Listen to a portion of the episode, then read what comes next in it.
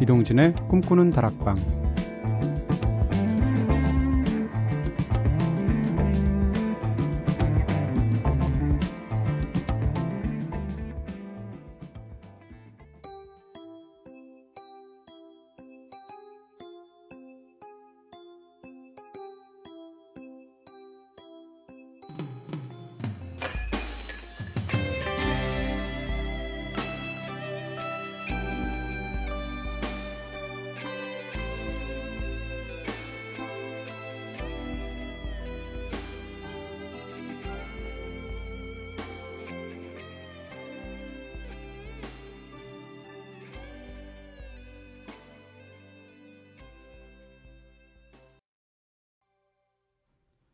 안녕하세요. 이동진입니다. 이동진의 꿈꾸는 다락방 오늘 첫 곡으로 들으신 노래는요. 오태호 씨의 노래였죠. 친구 수첩 속에 너의 사진.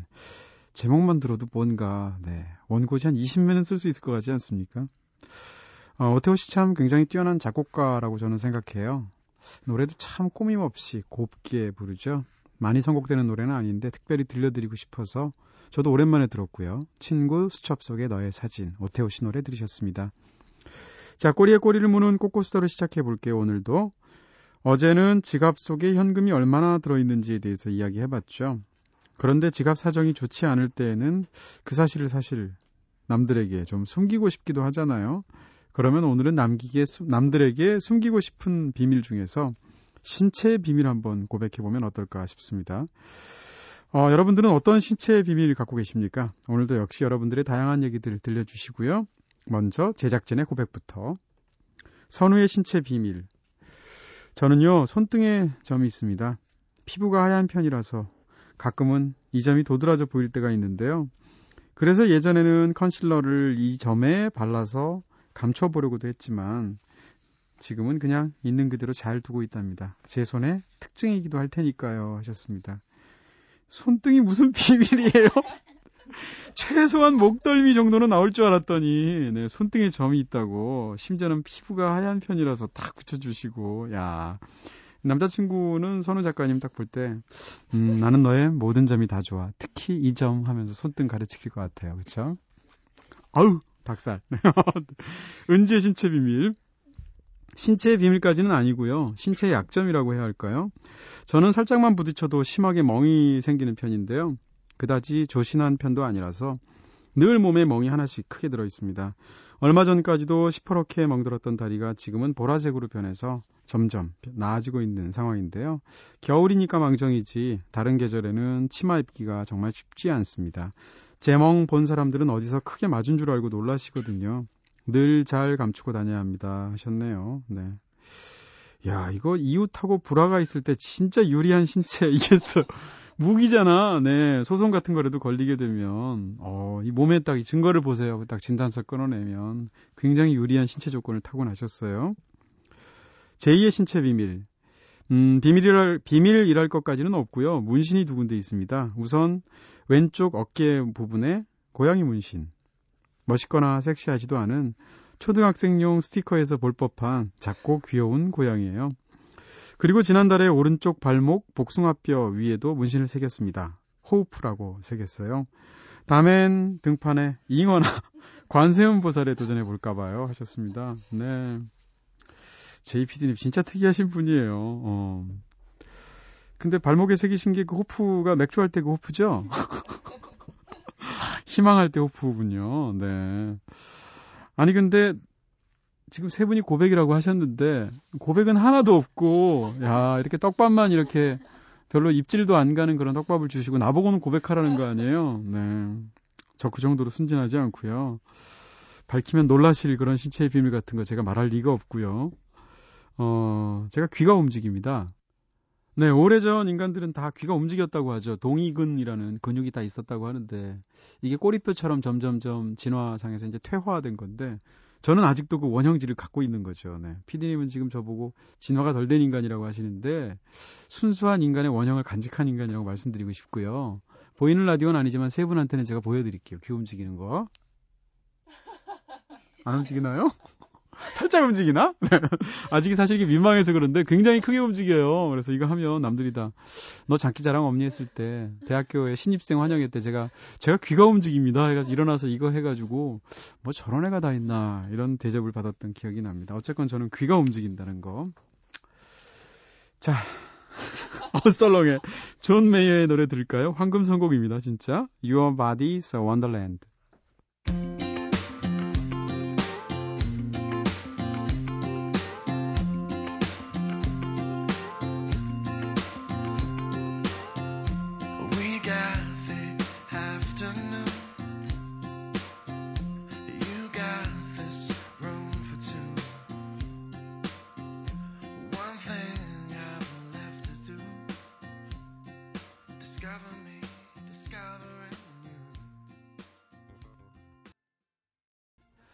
존 메이어의 노래 Your Body is a Wonderland 들으셨습니다. 특히 연인들 막 한참 뜨거울 때 네.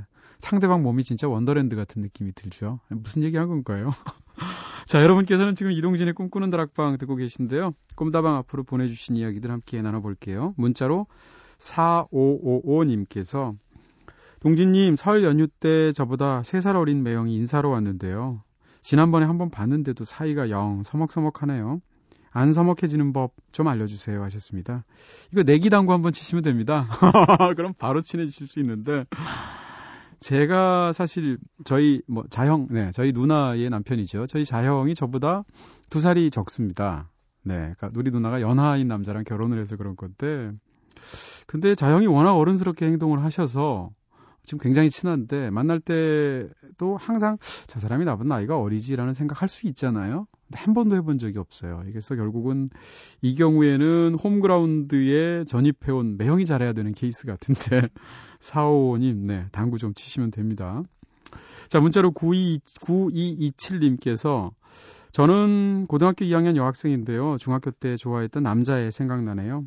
중3 봄방학 끝났을 때였거든요. 아, 딱 이맘때셨군요. 그 친구가 학교에서 오랜만이네 라고 인사했을 때 제가 딱딱하게 어 라고 대답했던 게 아직도 마음에 걸립니다. 들리는 소식으로는 지금 그 친구는 고등학교에 가서 전교 1등 하고 있다는데 보고 싶다 강성훈 하셨습니다. 야 이게 전교 1등이라서 걸리는 건가요? 네. 그럼 뭐라고 답했어야 될까요? 오랜만이네 그러면 음 너 살아있네 이래야 되나요? 네. 범죄와의 전쟁처럼. 근데 사실 살면서 어떤 굉장히 중요한 순간은 아닌데도 불구하고 이상하게 그 순간이 머릿속에서 계속 리플레이 되는 그런 경험이 있습니다. 저도 이런 경험이 있는데 막상 상대방은 그때 상대방이 어떻게 대답을 했는지에 대해서 신경도 안 쓰는데 괜히 나 혼자서만 이상하게 그 장면에서 내가 어색해서 자꾸 머릿속에서 돌리게 되죠. 문자로 9380, 9308님께서 남자친구와 헤어진 지 일주일째입니다. 헤어졌던 시간이 이때쯤이어서 그런지 이 시간만 되면 잠이 안 오네요. 잠이 안 와서 켠 라디오에서 마음을 달래주는 듯한 동진님 멘트가 참 좋습니다. 새해에는 이별을 통해서 좀 더 성숙한 사람이 되기를 힘내라고 응원해 주세요 하셨습니다. 진짜 그러네요. 헤어지는 것도 한 낮 2시쯤 점심 먹고 헤어지는 것과 밤 2시쯤 헤어지는 것은 정말 타격이 다를 것 같다는 생각이 들고 평생 사랑하는 사람하고 몇 번 정도 헤어질까요? 한 3번에서 한 7번 정도? 네, 김재희 PD님이라면 한 70번쯤 헤어지셨을 것 같고요. 사람마다 다를 텐데, 음. 근데 잘 모릅니다. 특히 오래된 연인일수록 헤어지는 거 이게 끝이라고 생각하는데 다시 만나게 되는 경우 굉장히 많거든요. 저도 그랬었고요. 9308님 모르는 겁니다.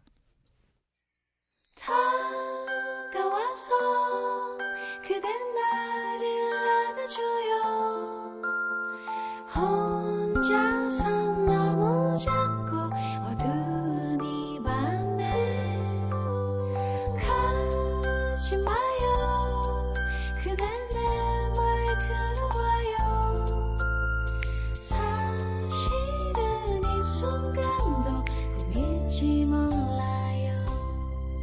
이동진의 꿈꾸는 다락방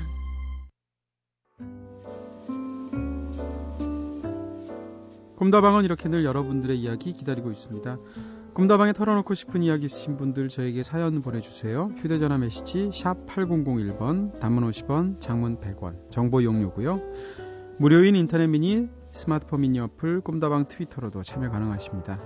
그리고 이번 주에는 꿈다방 가족들을 위한 문화 선물 마련되어 있죠. 2월 28일에 개봉하는 영화 플라이트의 예매권인데요. 허드슨 강의 기적이라고 불리는 실화를 바탕으로 만든 항공 추락 사고를 네, 영화화한 작품이죠. 영화 플라이트의 예매권 신청글은 문의 및 이벤트 게시판에 공지글 참고해서 올려주시면 됩니다. 자, All Time Low의 노래 들을까요? Time Bomb.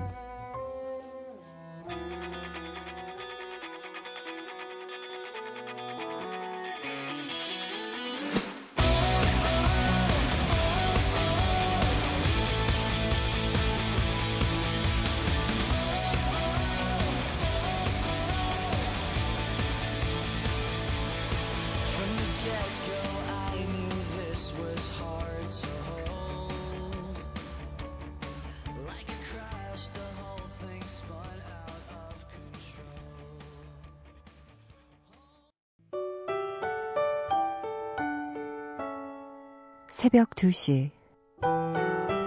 이동진의 꿈꾸는 다락방.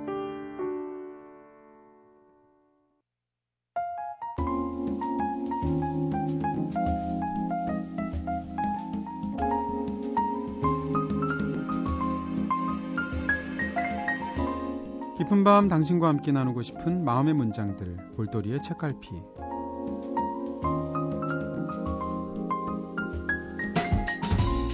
세상을 비추는 거울이 되고 인생의 희노애락이 담겨 있는 문학 작품 속의 문장들을 통해서 속 깊은 이야기 함께 나누는 시간이죠. 지난주에는 설 특집으로 한 주 쉬었었죠. 방송 한 주 쉰다고 저희가 전화를 해드리니까 네. 아주 해맑게 좋아하시던 함시인님과는 달리 저희 꿈다방 가족들은 2주 동안 시름시름 함오빠 아리, 아리를 했다고 합니다. 아쉬울 것 없는, 아쉬운 것 없는 남자라서 저희가 더욱 끌리는 것 같은데요. 역시 남자는 쿨해야 됩니다. 골돌이 함성호 시인님과 2주 만에 만나는 거죠? 어서오세요, 시인님. 네, 안녕하세요. 네. 절대 안 매달리시죠? 어... 떤 상황에서도. 먹을 거 있으면. 그럼 나만 먹을 게 없구나. 네. 네, 연희 잘 지내셨죠? 네, 잘 지냈습니다. 네, 한 주 쉬시니까 진짜 좋죠. 네, 영화 많이 봤어요. 네, 어, 뭐 보셨습니까? 뭐 미인도, 뭐 후궁. 미인도. IPTV 보셨군요. 네. 네 후궁 뭐 이런 거. 네. 그, 그 되게 재밌더라고요. 안 보실 것 같은데. 네. 저는 네. 또 미량 이런 거 보신 줄 알고 지난번 방송에. 아, 미량은 찾아봤더니 없더라고요. 네. 네. 저도 놀랐는데 작년 IP 요즘 IPTV 신장률이 굉장하거든요. 근데 네. 작년에 IPTV에서 방영한 모든 영화 중에 가장 많은 그 수입을 기록한 영화가 후궁이에요. 어. 모든 영화를 통틀어서 예. 그걸 보면 그 중에 하나 일조하신 거잖아요 지금. 그렇죠. 그래서 그 전지 속초 집이 속초라서 네네. 속초에 내려갔는데 그 연휴 3일 동안 계속 그 텔레비전만 보고 있었더니 아... 어머니가 드디어 왜, 역정을 왜네 마누라가 텔레비전을 팔아치운지 알겠다 집에 텔레비전이 없으신. 예. 네. 아, 그 텔레비전이라는 문명의 이기가 신기하셨던 거군요. 오랜만에 보시니까. 그렇죠. 뭐 보이는 게 있으니까 잠을 네. 못 자겠더라고. 아, 제일 좋은 영화가 뭐셨, 뭐였는데요? 뭐 우연찮게 사극을 이렇게 보게 됐는데요. 우연 제가 제가 볼 땐 우연 아닌 것 같은데요. 사극을 보는데 신기하더라고요. 어, 네. 저 사람들이 한옥에 대해서 잘 모르는구나 이런 아, 생각이 역시. 들더라고요. 네. 네. 건축가는 그런 야한 영화를 보시면서도 네. 여체를 보지 않으시고 한옥을 보시는군요. 그렇죠. 집이 딱 나오면 아 저 고산정이구나. 뭐 아. 이게 나오면 아 저 양동마을 뭐 아, 동락당이구나. 뭐 이렇게 네. 착착착 체크가 되죠. 네, 사극 같은 거 보면은. 아 그럼 진짜 그냥 간단하게 여쭤볼게요. 그동안 한국 영화 중에서 가장 건축적으로 잘 알고 있고 잘 활용했다라고 느껴지는 그런 영화 있습니까? 건축적으로는 뭐 그렇게 그런 영화는 공간이 굉장히 특별히 인상적이었다거나 이런 영화 혹시 외국 영화라도 뭐 외국 영화도 네. 별로 그런 영화는 별로 아, 없는 것 같아요. 역시 이렇게 쿨하셔야 됩니다. 그래서 네. 하, 그 보니까 좀 이상한 게 있는데 네네. 이게 다다미 쇼트라는 게 있잖아요. 네네. 그런 오지, 것처럼 오즈 야스지로. 그 하, 우리나라에서 한옥 찍으려면 이 한옥 슈트가 있거든요. 아. 그러니까 우리나라는 이게 안진뱅이 앉잖아요. 자식 생활을 하니까. 자식 생활 하다가 어디 이동할 땐 일어서서 나가잖아요. 그렇죠. 그래서 시점의 변화가 굉장히 크고. 그렇죠. 그래서 그 눈높이에서 달라지는 풍경들이 굉장히 많거든요. 음. 그러니까 그런 것들을 좀 이렇게 아, 좀 잘 잡아내지. 뭐 이런 아. 안타까움 그런 것. 함시님이 영화를 찍으시면 또 어떨까 싶으니까. 굉장히 쿨한 영화 나올 것 같은데. 어쨌건 함시님께서 한 주 쉬시니까 아쉬워하는 분들, 아쉬워하셨던 분들 참 많고요. 그 중에서 꿈다방 미니 게시판으로 김혜수님께서 함시님 나오시는 날 아닌가요? 제가 제일 좋아하는 코너인데 다음 주에는 꼭 들을 수 있길 바랄게요 하셨습니다. 야, 이 김혜수가 그 김혜수면 더 가슴 떨리시는 거 아니에요? 어, 그러게 말입니다. 그 김혜수일 수도 있어요. 네. 네. 자, 어쨌건 팬 서비스 차원에서 저희가 오프닝에서 신체의 비밀 얘기 저희가 나눴는데 네. 함신님도 하나 공개해 주시죠. 어, 신체의 비밀인지 잘 모르겠는데요. 음. 전 어렸을 때부터 알러지로 엄청 고생을 하거든요. 네. 지금도. 뭘잘 버티시면? 아니요. 먹는 건 다 괜찮고요. 네. 공기? 그, 네. 이 접촉성. 그러니까 뭐 옷이 닿는다든가 아. 뭐 아니면 허리띠가 닿는다든가 네네. 네. 그러면 거기서 이제 두드러기가 나는 야, 그래가지고 허리띠를 못 매요. 어, 네. 네, 허리띠를 못 이상한 상상을 하게 되네요. 네. 멜빵 네. 주로 이제 멜빵을 하거나 허리띠를 오. 어. 안 매거나 네. 그러니까 허리띠가 꽉 조이는 옷 뭐 아니면은 음. 끈으로 이렇게 묶는 바지들 있잖아요. 네네. 주로 개량 한복 같은 거 많이 입으시겠네요. 아니요 그런 건 그건 또 아니습니다. 예. 네. 개량 한복 비싸잖아요. 네. 이렇게 말씀 듣고 나니까 괜히 또 함신님한테 코르셋 한번 입혀보고 싶다는 생각이. 네. 어, 자꾸 상상하게 되는데. 네. 자, 지난번 방송에서는 이영훈 작가의 소설이죠. 체인지 킹의 후예 좋은 문장들 함께 나눠주셨고요. 어, 그리고 또 이제 함성, 한, 함민복 시인의 오후가 텔레비전이라는 시 한 편 소개해 주셨는데 특히 오후가 텔레비전에 대한 반응이 굉장히 좋았어요. 아, 그래요? 저도 그때 들으면서 그랬었고요. 방송 듣고 나서 꿈다방 미니 게시판으로 신유진님께서 어, 체인지 킹의 후예 처음 소설 내용만 봤을 때는 사실 그다지 끌리지 않았거든요. 근데 이 소설이 주는 메시지 함시님으로부터 들으니까 갑자기 끌리네요 하셨습니다. 이런 게 참 방송의 기능이라는 네. 생각도 들고요. 어, 그리고 이어서 소개해 주신 한민복 시인의 오후가 텔레비전 시를 듣고 나서 성정아님께서 시가 웃을 수도 울 수도 없게 만드는 시네요. 통일 절망대 난폭운전 365라니 멋있는 표현인데요 하셨습니다. 음. 아무래도 시인이시면 동료 시인들의 시를 좀 더 이렇게 좀 깐깐하게 보시게 될 것 같아요. 예, 자세하게 보죠. 그렇죠. 네. 그래서 사실 동료 시인에서 감동을 받는 경우가 좀 적으실 것 같은데요. 아니요, 굉장히 많습니다. 아 그래요? 그, 예, 그래서 그 질투가 나, 그, 그 아. 등단했을 때는요. 네네. 사실 그 질투에 사로잡혀 있었어요. 아, 그래요? 네, 그래가지고 네. 그뭐 한민복이라든가 네. 유아라든가 박용화라든가 오. 허수경 이런 사람들 시를 발표하면은 90년대 초중반에 예, 그러면 이제 저뿐만이 아니라 서로 질투를 느껴서 난더 네. 좋은 거 써야지 어. 이런 거 해서 썼거든요. 네, 네. 근데 그게 어느 순간에 점점점. 그런 것들이 없어지더라고요. 그렇군요. 네. 자, 오늘도 함시님과 함께 좋은 문장도 나눠볼 텐데 처음 어떤 문장인가요? 예, 첫, 처음 소개해드릴 문장은 한강하구라는 그 책입니다. 네. 한강하구에 실린 글인데요. 네. 사실은 이 한강하구는 그 이시우라는 그 저자분이 이시우라는 분인데 네. 사진 작가이면서 그 군사 정치 이 전문가예요. 아 그러시군요. 예. 네. 그래서 근데 이분이 그 재밌는 거는 그 학교를 안 나왔어요. 네. 그러니까 고등학교를 다니다가 음. 어, 그만두고 음. 이제 혼자 공부를 한 거죠. 네네. 그래서 이분이 그 고등학교를 그만둔 계기도 웃긴 게 그 중학교 때부터 이렇게 제도권 교육에 대해서 제도 교육에 대해서 좀 회의가 있었나 봐요. 네. 그런데 고등학교 때 노자와 장자를 읽었답니다. 네. 그래서 그거를 읽고 아, 이 제도라는 게 나한테 필요 없는 거구나. 음. 그래서 그 제도 교육을 벗어 던지고 네. 그때부터 이제 혼자 공부를 시작했거든요. 야, 어린 시절부터 의지가 굉장히 강하신 분이네요. 예. 그래서 네. 혼자 공 뭐이 처음엔 이 책 자체 공부를 하다가 그다음에 네. 이제 그 우리 분단 현실에 눈을 뜨게 되고 네네. 네. 그래서 이 분단이 도대체 어디서 왔을까? 그런 그 책들을 쭉 찾아서 읽다가 네. 그 이분이 2009년인가에 그 그렇다면 우리 분단 현실에 가장 그 분단 현실을 첨예하게 보여주는 DMZ에 들어가 가지고 네. 거기서 사진 작업을 한번 해보자. 음. 그래서 이분이 거기서 그 DMZ 사진을 찍었어요. 네. 찍어가 전시를 했는데 이게 국가보안법에 걸린 거예요. 왜요? 네. 그 사전에 허락을 받았어야 되는 것 같아요. 군사 기밀 유출 아. 이죠. 그러니까 그 DMZ 아, 아니, 아니라서 네. 이제 그런 걸로 해서 전시를 하면 안 되는데 그걸 이제 전시를 한 거죠. 음, 네 네. 그래서 그 이분이 그, 그 감옥에 갇혀 가지고 고생을 좀 했죠. 네. 그래서 고생을 좀 하고 나와 가지고 이 낸 책이 이 한강하고라는 책입니다. 네. 그러니까 이 한강하고라는 책은 한 페이지 수가 한 800페이지 정도 돼요. 굉장히 두꺼운 책인데 네. 여기에서 우리 그 삼국 삼국 시대 이전 그 선사 시대 때부터 그리고 삼국 시대 쭉 한강하고의 역사를 쭉 밝힌 책입니다. 그래서 그 한강하구의 역사를 선사 시대 때부터 시작해 가지고 지금 분단의 현실까지 네. 그렇게 정리를 한 책이거든요. 네네. 네. 근데 그 재밌는 거 뭐냐면 이분이 그 이렇게 작업실이 있는데 강화도에요. 강화도에 작업실이 있는데 네. 그, 그 작업실에 딱 가보면은 온통 지도가 걸려져 있어요. 아, 다 어, 뭐, 지도. 어디 지도? 네. 뭐 한국 지도뿐만이 아니라 뭐 네. 뭐 유럽 지도. 어... 그러니까 이분이 이제 특히 요즘에 관심을 가지고 있는 게 유엔사 문제가 이제 이분의 관심이거든요. 네네. 네. 말하자면 유럽은 이제 나토가 그 지배하잖아요. 네. 그리고 이제 그 이쪽 그 아시아 쪽에서는 이제 유엔사라는 게 지배를 합니다. 네. 또 똑같이 이제 미국이 가장 큰 이제 세력이죠. 네.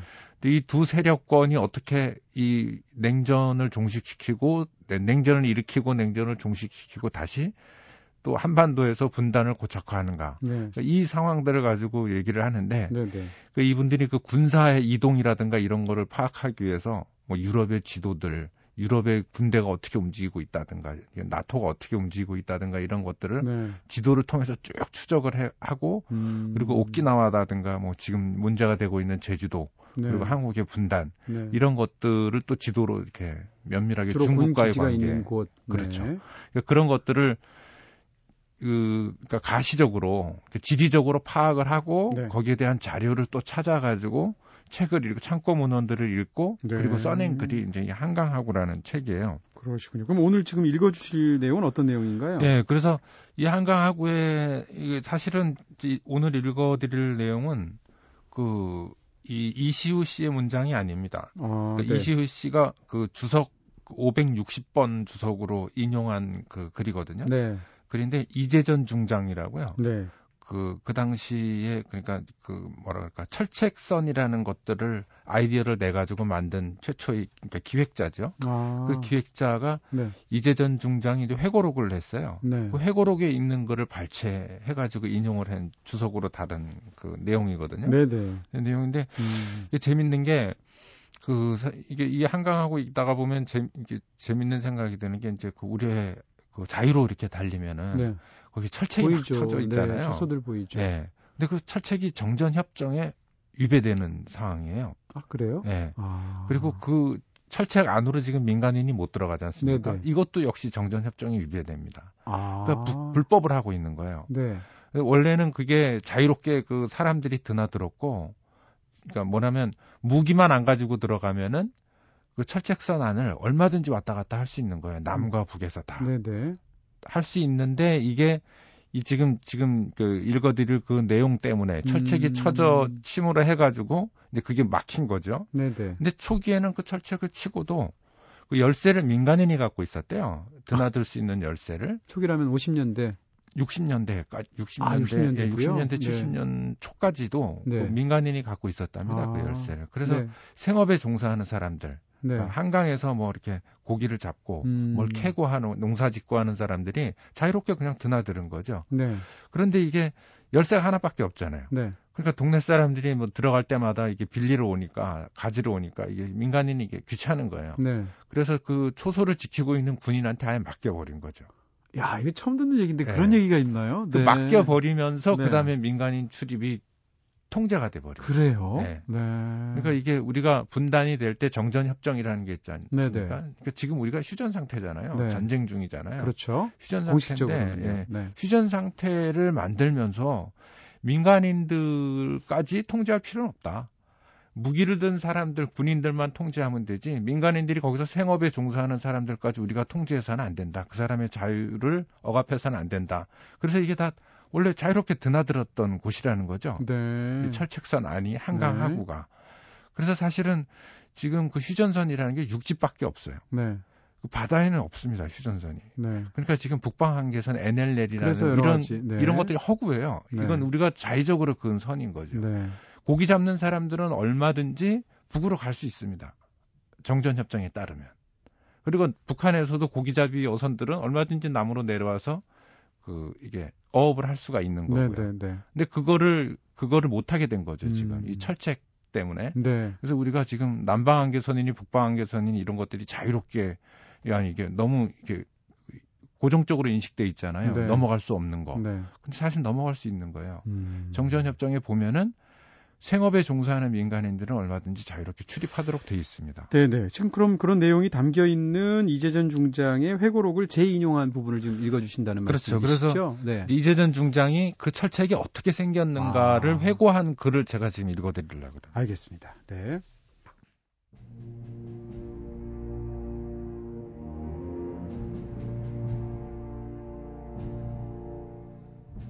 따라서 어떻게 하면 이를 저지할 수 있을까 하는 국리 끝에 먼저 서부 전선의 모 군단이 현지에 있는 자재를 이용 철책의 전신인 목책을 독자적으로 설치한 것이 효시라 할 수 있다.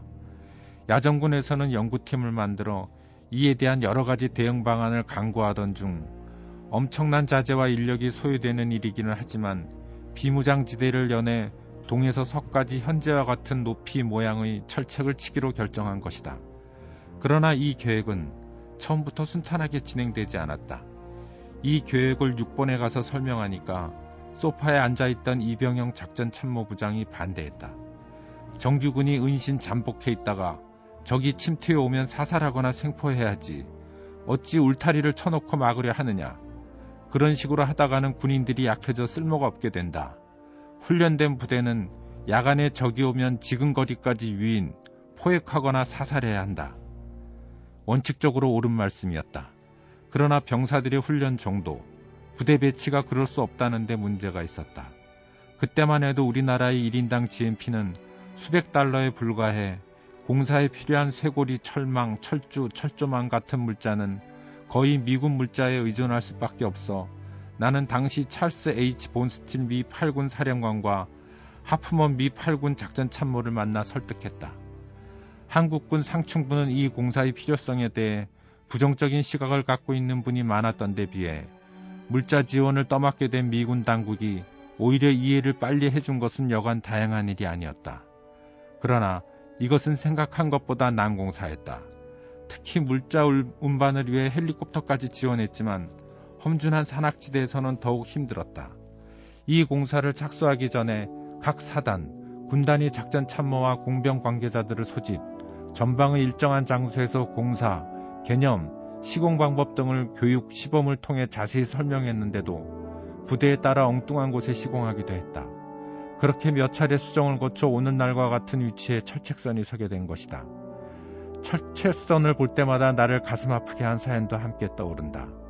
당시 12사단에 근무하며 철책선 설치 작업을 하던 모 육군 중위가 누가 이러한 계획을 세웠는지 모르지만 그렇지 않아도 비무장지대로 나라가 분단된 것이 가슴 아픈데 나는 양심상 여기에 철책을 치는 작업에 종사할 수 없어 떠나갑니다. 라는 내용의 편지 한 통을 써놓고 월북한 사건이 그것이다.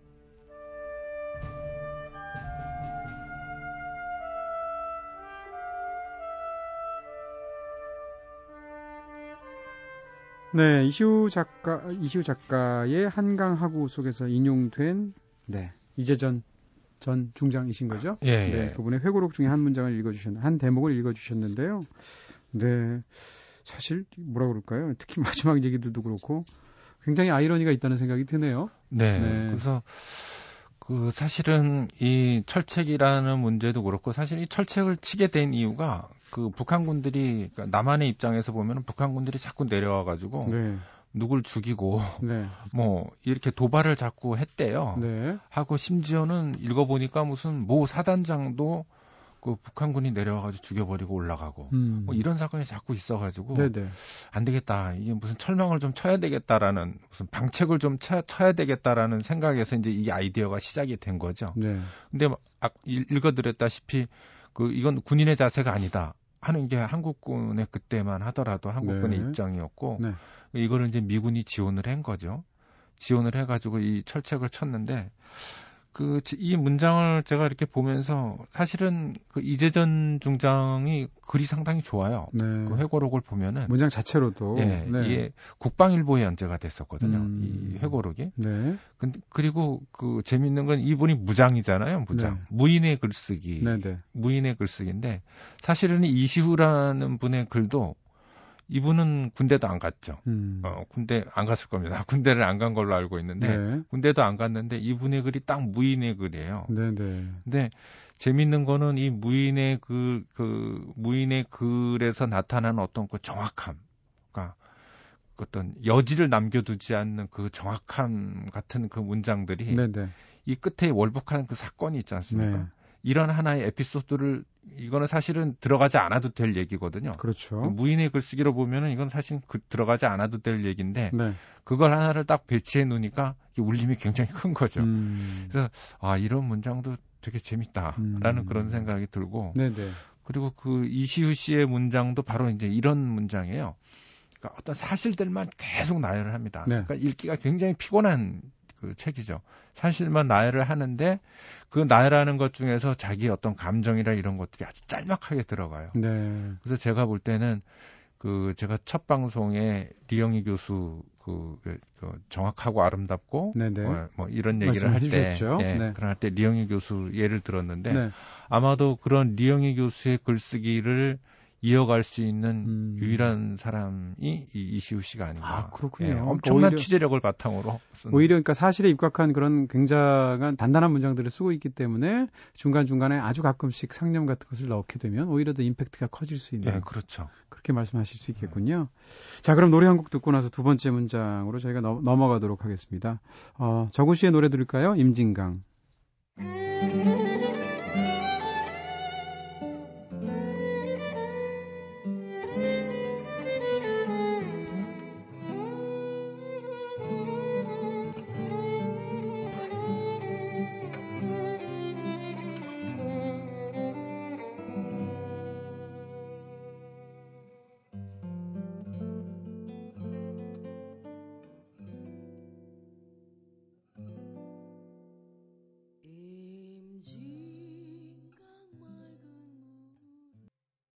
저구 씨의 노래 임진강 들으셨습니다. 여러분께서는 지금 이동진의 꿈꾸는 다락방 듣고 계십니다. 오늘 골돌이의 책갈피에서는 함성호 시인님과 함께 좋은 문장들 나누고 있죠. 자, 이어서 소개해 주실 문장 이어지는 느낌인데요. 네. 이영희 교수의 우상과 이성. 네. 그 우상과 이성이라는 뭐 아주 유명한 책이죠. 네. 뭐, 그리고 이영희 교수는 전한 시대의 논리라든가 뭐 해서 80년대에 뭐 한 그 정신 세계를 이뤘던 수많은 사람들에게 영향을 미쳤고요. 네. 네네. 그런 분인데 그 이분, 의 글쓰기도 아까 소개해드린 이시우 이시우 씨의 글쓰기랑 좀 비슷해요. 네. 비슷한 게보다 뭐 이분이 더 철저하죠. 네네. 그래서 혹시 리영희 교수가 누군지 잘 모르는 분들을 위해서 말씀드리면 네. 뉴스타파에 네. 그 뉴스 전에 보면은 네. 내가 원하는 거는 애국이나 애족이 아니야. 내가 원하는 건 진실이야 진실 하는 그 노인분이 바로 리영희 교수거든요. 아, 네. 네. 저는 뉴스타파를 들어본 아, 적이 없어서 그렇게 아, 설명해 네. 주시는군요. 예, 하긴 그, 굉장히 인기 있는 팟캐스트니까. 예, 그 네. 뉴스 나오기 전에 그 네. 리영희 교수의 그 항상 말, 그걸 나와요. 예, 그게 항상 나와요. 아, 네. 예, 그래서 그 다음에 이제 뉴스를 시작하는 거죠. 아. 예. 그런 네. 식으로 뉴스 진행이 되는데 혹시 보신 분들은 아마 네네. 그 그렇게 아, 생각하시면 꼬장꼬장하게 생긴 노인네가 바로 리영희 교수구나 이렇게 생각하면 사진으로만 봐도 진짜 이, 리영희 교수는 진짜 이영희 교수처럼 생겼죠. 예. 네. 처음에 북한 사람인 줄 알았어요. 사진만 보고는. 자, 그럼 오늘 읽어주실 문장은 어떤 책의 어떤 부분인가요? 예, 그 이게 그 충효, 그러니까 말하자면 충효 교육을 한참 했었잖아요. 네. 박정희 시대 때 네. 충효 교육을 한참 했었는데 그 충효 교육이 잘못 그 전용되는 것에 분노 음. 거의 분노하다시피 해가지고 쓴 글이거든요. 네네. 우상과 이성이라는 책의 한 부분에 실린 건데 나는 불효자입니다라는 그 무슨 유행가 가사인데 네. 가사 같이 들리는데 불효자는 옵니다. 네, 네. 그 이제 그런 그 그런 제목의 책 그 글인데 그러니까 그 나는 불효자다라는 거를 전제로 해가지고 그 다음에 이그 그 당시 유신 정권의 충혈 교육의 허구를 네. 이렇게 아주 속속들이 그 찔러서 이게 넘기는 그런 글이거든요. 네네. 네. 그러니까 그 그러니까 충혈 교육이라는 것들이 공 이 사람 그러니까 리영희 교수가 하는 얘기는 뭐냐면 이게 공자가 한 얘기도 아니고 지금 그 유신 정권에서 하는 충혈 교육이라는 거는 공자가 한 얘기도 아니고 그리고 부처가 한 얘기도 아니고 무가가 한 얘기도 아니고 네. 이건 전혀 상관없는 네. 얘기다. 네. 네. 이거는 우리는 유교 사상이라고 생각하지만 네, 유신 정권이 자기의 그 정권을 이어가기 위해서 만들어낸 하나의 허구일 뿐이다라는 이야기를 하는 글에서 네. 자기의 불효한 이야기를 이렇게 적나라하게 써놓은 음. 그 글이에요. 네네. 전 처음에 이거를 이 처음에 이 문장을 읽고 이 첫 문단이 처음이거든요. 네. 나는 불효자다. 이, 여기에 첫 문장인데 네. 이, 이걸 읽고 깜짝 놀랐어요. 어.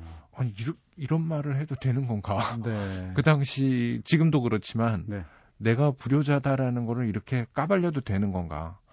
그래서 그런 정도가 아주 심해요. 뭐 음. 뭐 나는 아버지는 존경하지만 어머니는 그렇게 존경하지 않는다. 아. 뭐 이런 식으로 네. 그, 그, 그 효라는 것들이 꼭 그 누구나에게 그렇게 다 적용되는 문제는 아니다. 이거부터 시작 들어가 아주 개인적인 것부터 들어가는 거죠. 네. 그러니까 충효라는 전체주의 국가가 가지고 있는 어떤 이념을 깨부수기 위해서 개인적인 어떤 개인적이고 내밀한 그렇죠. 것까지. 개인적인 네. 동기로부터 시작하는 글인 거죠. 알겠습니다. 자 그러면 이분 예. 이, 이 대목들을 또 읽어주시죠.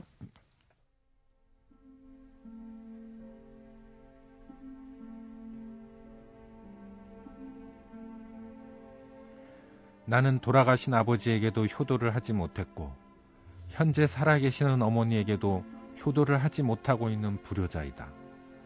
선친의 마지막 병고 때에는 의사 한 번 불러대지 못한 채 돌아가시게 했다. 이북에서 내려온 피난민 가족인데다가 이름은 언론기관이라고 버젓하지만 안에서 뒷바라지하는 소위 내근인 나에게는 쥐꼬리만한 월급밖에 없는 수입으로서는 가족의 새끼를 보장하는 일조차 힘에 겨운 형편이었다. 이 쓰라린 경험은 나에게 효도 돈이 있어야 한다는 것을 깨우쳐 주었다. 해방 후 내려오신 아버지를 10년쯤 모시면서 그 회갑조차 못해드리고 이렇게 세상을 뜨게 한 뒤에야 나는 비로소 철이 들어 아버지가 존경할 만한 분이었다는 것을 깨달았고 그럴수록 조금 살게 된 후에는 만사의 선친 생각이 앞선다. 나는 어머니는 별로 존경하지 않는다. 아버지가 돌아가신 뒤에도 20년 가까이 모시고 있으면서 지금도 마음으로부터 이 공경을 해본 기억이 없다. 여러 가지 사연이 얽혀서다. 이 글을 적고 있는 순간에 사경을 헤매는 노모에게는 퍽이나 죄송스럽지만 별 수 없다.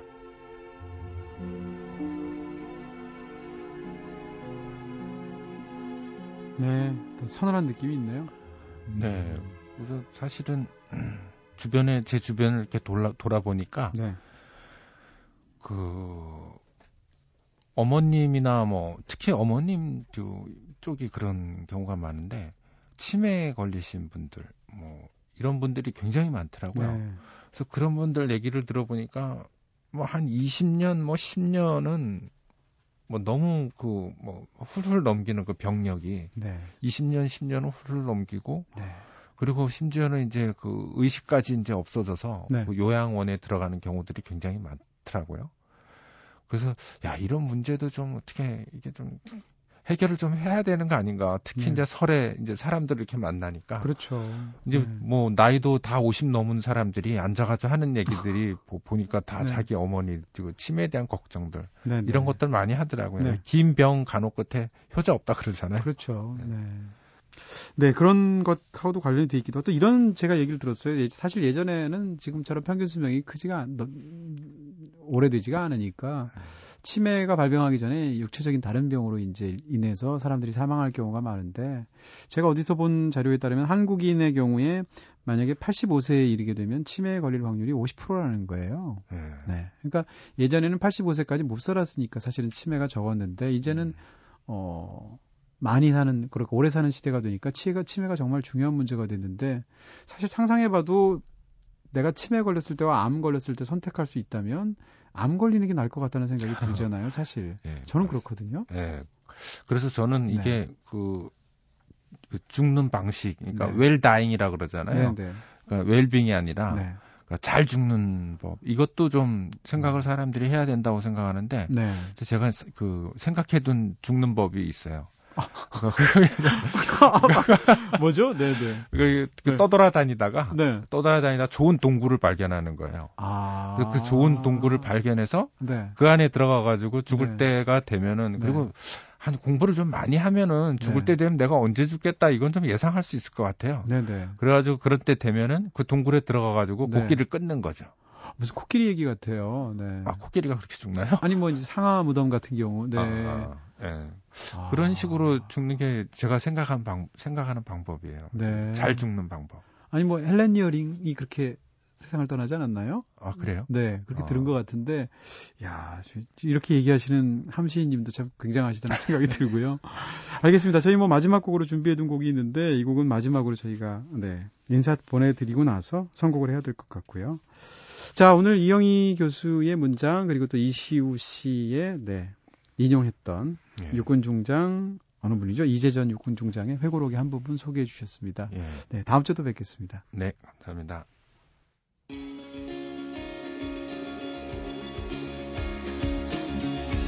영화, 책, 여행, 음악이 있는 시간. 꿈꾸는 다락방.